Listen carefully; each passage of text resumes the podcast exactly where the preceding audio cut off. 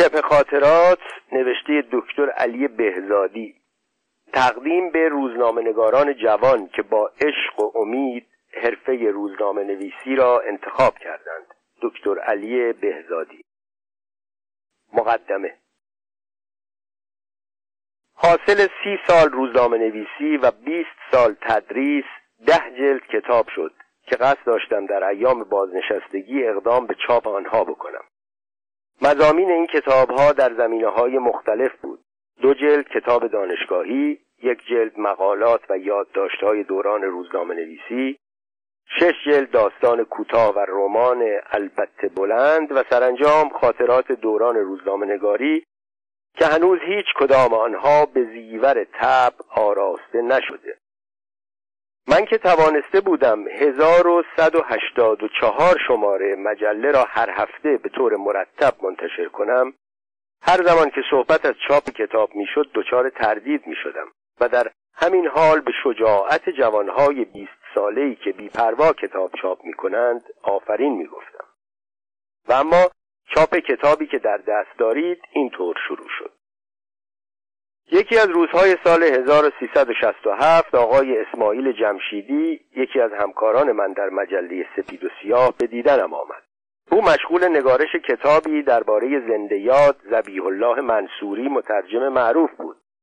آمده بود از من بخواهد خاطره هایی را که از منصوری دارم بنویسم تا در کتابش چاپ کنند منصوری و جمشیدی سالها با من در دوران روزنامه نگاری هم همکاری داشتند و همانجا هم با یکدیگر آشنا شده بودند. نوشتم و دادم. خوشش آمد. ظاهرا خواننده ها هم بعدشان نیامده بود چون دو سال بعد که او دست به کار انتشار مجله آرمان شد از من خواست باز به همان سبک و روال درباره نویسنده هایی که با سپید و سیاه همکاری داشتند مقاله هایی بنویسم نوشتن شرح حال نویسنده ها بدون معرفی مجله که در آن کار می‌کردند و بدون تشریح اوضاع زمانی که مجله در آن هنگام منتشر می‌شد ناقص مینمود. نخستین شماره مجله سپید و سیاه روز 18 مرداد 1332 منتشر شده بود. پس لازم بود به وضع کشور در روزهای پرآشوب قبل از 28 مرداد و بگیر و به بندهای بعد از آن هم بپردازم. درگیری روزنامه نویس ها با فرمانداری نظامی تهران یک کتازی های شعبان جعفری معروف به شعبان بیمخ که در آن روزها به افراد ملی حمله می کرد و دفاتر روزنامه ها را به آتش می کشید و ماجراهایی که بر روزنامه نویسانی چون دکتر حسین فاطمی و کریم پور شیرازی گذشت از مسائلی بود که نمی‌شد از آنها گذشت. من همینطور جلو می آمدم و مطلب از نویسنده ها به وضع تهران آن روز و مناطق نفوذ احزاب و گروه های مختلف در نقاط مختلف شهر گسترش پیدا می کرد که مجله آرمان تعطیل شد. آرمان تعطیل شد اما من کارم را در زمینه خاطر نویسی تعطیل نکردم و باز مشوق من در این کار جمشیدی بود که یک روز به اتفاق آقای مرتزا ریاهیپور مدیر انتشارات زرین به دیدنم آمد و قراردادی به منظور چاپ خاطرات دوران روزنامه نگاری نوشتیم و به این ترتیب بود که کتاب خاطرات که در برنامه کار من آخرین کتابی بود که می‌خواستم برای چاپ آماده کنم اولین آنها شد. نوشتن داستان و رمان احتیاج به منابع و اسناد ندارد. برای این کار قلم و کاغذ و تخیل نویسنده کافی است. اما خاطر نویسی کاری مستند است. بسیاری از شاهدها زنده هستند. هر اشتباهی اعتراضی به همراه می آورد از این رو احتیاج به منابع و معاخذ دارد. روزنامهنگاری مثل من دست کم باید 1184 شماره مجله ای را که منتشر کرده ورق بزند. هر عکس هر کاریکاتور هر مقاله و هر خبر یادآور واقعه و حادثه است که بر او و مجلش گذشته. فراموش نمی کنم در یکی از روزهای بعد از 28 مرداد سال 1332 که به خصلت جوانی اهل مبارزه بودم فرمانداری نظامی تهران اعلامیه‌ای به مفهوم زیر منتشر کرد. به طوری که سخنگوی فرمانداری نظامی اعلام نمود در این هفته 1127 نفر از زندان آزاد شدند و 1354 نفر به اتهامات گوناگون بازداشت شدند. ارقام دقیق را به یاد نمیآورم ولی چیزی در همین حدود بود. من زیر عنوان یک مسئله حساب در دنباله خبر اینطور رقم زدم. در صورتی که جمعیت ایران 18 میلیون نفر باشد تعیین کنید چه مدت وقت لازم است تا همه مردم ایران زندانی شوند. مجله برای سانسور رفت و ساعتی بعد محرم علی خان با دو معمور برگشت. مرا همراه با نسخه های مجله به فرمانداری نظامی بردند.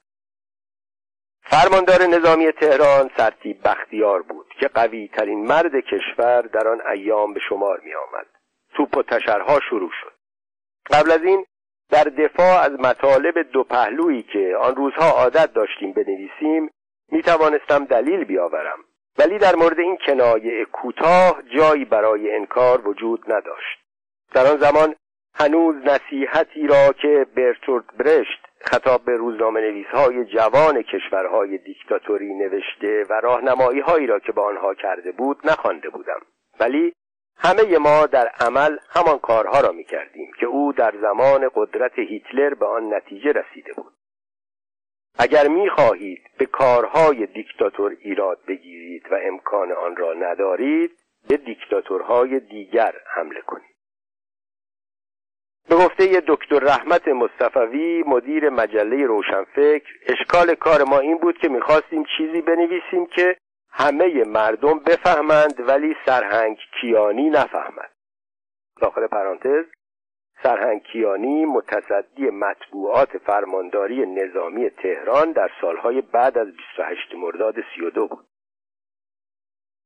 در هر شماره مجله از این نکته ها چندتایی وجود داشت و خاطرات روزنامه نگاری مرا اینها تشکیل می‌دادند. ولی متاسفانه در اثر یغمای روزگار یک دوره کامل از مجله سفید و سیاه برای خود من باقی نماند تا برای نوشتن خاطرات به آنها مراجعه کنم. بهای یک دوره کامل مجله به چهارصد تا ششصد هزار تومان رسیده با توجه به کهنه یا پاره بودن مجله ها مبلغی که برای بودجه من زیاد است. از این گذشته از همان سالهای روزنامه نگاری وقتی حادثه ای واقعه ای روی می‌داد که روزنامه ها اجازه نوشتن آنها را نداشتند یا شایعات و لطیفه های سیاسی و خبرهای غیر منتشره را میشنیدم آنها را به صورت رمز و اشاره در دفتر یادداشتم می نوشتم بعدها که به این نوشته ها مراجعه کردم بعضی از آنها سیاه برخی از نوشته ها سفید تعدادی محو و ناخانا و مقداری گنگ و نامفهوم شده بود. یا کلید رمز بسیاری از آنها را از یاد برده بودم و نمی‌دانستم منظور واقعی چیزی که نوشته بودم چیست. فقط مقدار کمی از آنها قابل استفاده بود که من هم از آنها استفاده کردم. این شبه خاطرات چند بار شکل عوض کرد و هر بار با تغییر سبک نگارش نامش هم عوض شد. اول اسم آن را خاطرات سی سال روزنامه نویسی گذاشتم. اما پس از آنکه صفحاتی را سیاه کردم متوجه شدم اگر بخواهم وقایع سی سال را به ترتیب تاریخ زمان بنویسم چندین هزار صفحه خواهد شد. چون این کتاب قطوری ممکن بود خارج از حوصله خواننده ها باشد. بعد با تجربه ای که از نوشتن خاطرات در مجله آرمان به دست آورده بودم تصمیم گرفتم خاطرات را با بیوگرافی تعدادی از افراد که طی کار روزنامه نگاری با آنها برخورد پیدا کرده بودم در هم بیامیزم. در این دوره اسمش هم تغییر پیدا کرد و به صورت صد چهره و یک روزنامه نگار درآمد. اما آن هم با وسواسی که داشتم و کسرت افراد دیدم نوشتنش چند سال طول می‌کشد سرانجام تصمیم گرفتم به جای آنکه به سبک بعضی از خاطر نویسان خودم را مرکز حوادث قرار بدهم و ضمن آن درباره افرادی که طی سالهای روزنامه نگاری وارد زندگانی من شدند قلم فرسایی کنم قسمتهایی از زندگی آن افراد را بنویسم و هر جا که خودم وارد زندگی آنها شده بودم شهر بدم ضمنا خودم را مقید به نوشتن شرح حال صد نفر نکنم. همین کار شد. اسمش را هم شبه خاطرات گذاشتم. اسمی که به یاد ندارم. کسی از آن استفاده کرده باشد. رابطه انتخاب افراد. شاید بپرسید شاید هم نپرسید. در این صورت من از جانب شما می‌پرسم. چرا این افراد را انتخاب کردم؟ اول از میان چهره هایی که طی سی سال کار اجتماعی سیاسی با آنها آشنایی پیدا کردم نام حدود هزار نفر را نوشتم. بعد شرح زندگانی بیش از صد نفر را جدا کردم.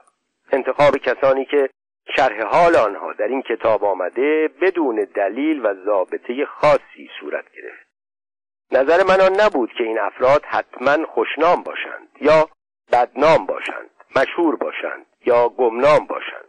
اینها مردمانی از این مرز و بوم هستند که من شناختم.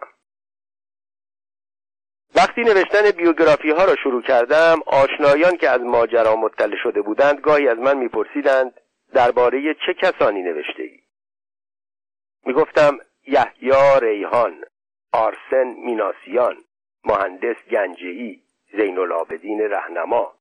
پاسخ این بود. اینها را که کسی نمی‌شناسد. می‌گفتم می‌نویسم تا بشناسند. بدانند در کشورشان چنین افرادی هم میزیستند. وقتی می‌دیدم باعث حیرتشان شده می‌گفتم افراد شناخته شده ای را هم در کتاب آوردم. میپرسیدند مثلا چه کسانی؟ می‌گفتم مثلا دکتر مصدق دکتر فاطمی هویدا. می‌گفتند چه فایده؟ سوال می‌کردم چطور؟ جواب می‌دادند اینها را که همه می‌شناسند. می‌گفتم کسانی هم هستند که بعضی آنها را می‌شناسند و برخی نمی‌شناسند. میپرسیدند مثلا چه کسانی؟ چون می‌دانستم جوابشان چه خواهد بود می‌گفتم نمی‌توانم بگویم. وقتی خواندید می‌فهمید. این نکته را هم لازم میدارم بنویسم که آنچه درباره این افراد نوشتم شناختی است که من از آنها داشتم. ممکن است با شناختی که دیگران درباره آنها داشتند متفاوت باشد. توضیح دادم تا روشن شود. اولین قسمت کتاب را در تیر ماه 1373 به ناشر محترم دادم.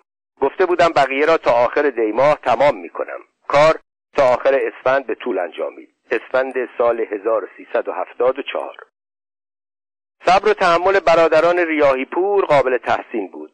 جای آن دارد که از آنها سپاسگزاری کنم. طولانی شدن کار یک مشکل دیگر ایجاد کرد. بعضی از کسانی که نوشتن شرح حال آنها در برنامه کار من بود ظاهرا عجله داشتند. آنقدر نماندند تا شرح حال خودشان را بخوانند. طی مدتی که من مشغول نوشتن بودم به دیار باقی شتافتند. از آنها صمیمانه پوزش می‌خواهم. در مورد بقیه این افراد تا صد نفر کمتر یا بیشتر نگرانی من این است که اگر کار در آینده به روال گذشته همینقدر به طول بیانجامد آنها نیز نمانند تا شرح حال خود را بخوانند یا آنها بمانند من نمانم و کار ناتمام بماند. نتیجه در هر دو مورد یکیست. در این صورت باید از خواننده ها پوزش بخواهم. خاطرات چیزهایی را ثبت می کند که تاریخ به آنها توجه ندارد یا مورخ دون شعن خود می‌داند به آنها بپردازد. اما گاهی یک شعر یا یک نکته می‌تواند مسائل سیاسی زمان یا شرایط روزگار یا خصوصیات افراد را بهتر از یک مقاله توجیه کند. من در شبه خاطرات به این نکات هم پرداختم. گاهی نکاتی از خصوصیات آن افراد را آوردم که ظاهرا مهم به نظر نمی رسد ولی با خواندن آنها می توان با خصوصیات واقعی آنها آشنا شد. روزنامه شفاهی سابقه طولانی دارد. در جریان جنگ جهانی دوم و اشغال کشور به وسیله قوای شوروی و انگلیس ایرانی های که نمی توانستند افکار خود را در کتاب ها و روزنامه ها منعکس کنند ناچار شعر و لغز می ساختند نمونه ای را در شرح حال عباس خلیلی نوشتم. او جمله همت چرا را نابود می کند را که ورد زبان مردم زمان شده بود سوژه سرمقاله روزنامه خود قرار داد و ماجرا آفرید. در اینجا شعری را که ایرانی ها درباره اختلاف بین آلمان و انگلیس بر سر دالان دانتریک لهستان ساخته بودند میآورم. به یاد ندارم در کتاب یا نشریه چاپ شده باشد. به خوبی طرز فکر مردم آن زمان را نشان می‌دهد. ساده لوحانه ولی پرمغز است. چمبرلین چمبرلین. از بس که فسفس کردی ورشو رو تو مس کردی. دالون به اون درازی دادی به حزب نازی. ظاهرا بیش از این بود ولی همین قدر از آن به خاطرم مانده. نمونه های دیگری که در مطبوعات رسمی نیامده ولی دهان به دهان میگشت فراوان است. من بعضی از آنها را در شبه خاطرات آوردم. در سالهای بعد از انقلاب سفید تملق اوج گرفت و هر کس سعی می‌کرد تملق را در قالب تازه‌ای تقدیم کند تا بیشتر مورد پسند قرار گیرد. در همان زمان یکی از نماینده های مجلس که دکتر حقوق بود و در دانشگاه هم تدریس می‌کرد در یکی از جلسات مجلس تملق گفت. شاه ما یک شاه عادی نیست. شاه ما فیلسوف است. به طوری که ما می توانیم به ایشان لقب فیلسوف سلطان بدهیم. با توجه به اینکه در ایران سلطان اغلب پسوند اسمهایی است که به صورت رباب سلطان زینت سلطان حلیم سلطان و امثال هم سلطان اشاره یافته هیاهو در مجلس برخاست. به طوری که آن استاد فاضل دست پاچه شد و گفت منظور من از این اصطلاح همان است که فرانسوی ها به آن به فیلسوف می‌گویند. یعنی سلطان فیلسوف. اگر من فیلسوف سلطان گفتم پوزش میطلبم. نمی‌دانم این ماجرا در صورت جلسات مجلس ثبت شد یا مانند بسیاری از سخنان آن زمان آن را هم حذف کردند به هر حال خاطره ای یا شبه خاطره ای از آن دوره است. در شبه خاطرات شرح بسیاری از وقایع از 28 مرداد 1332 شروع می شود و به دوران اوجگیری انقلاب خاتمه پیدا می کند. این زمان دوران فعالیت من به عنوان یک روزنامه نویس است. گاهی هم به کمی قبل از این تاریخ و کمی بعد از آن پرداختم ولی بیشتر وقایع مربوط به همین دوره است. تذکر آن را لازم دانستم.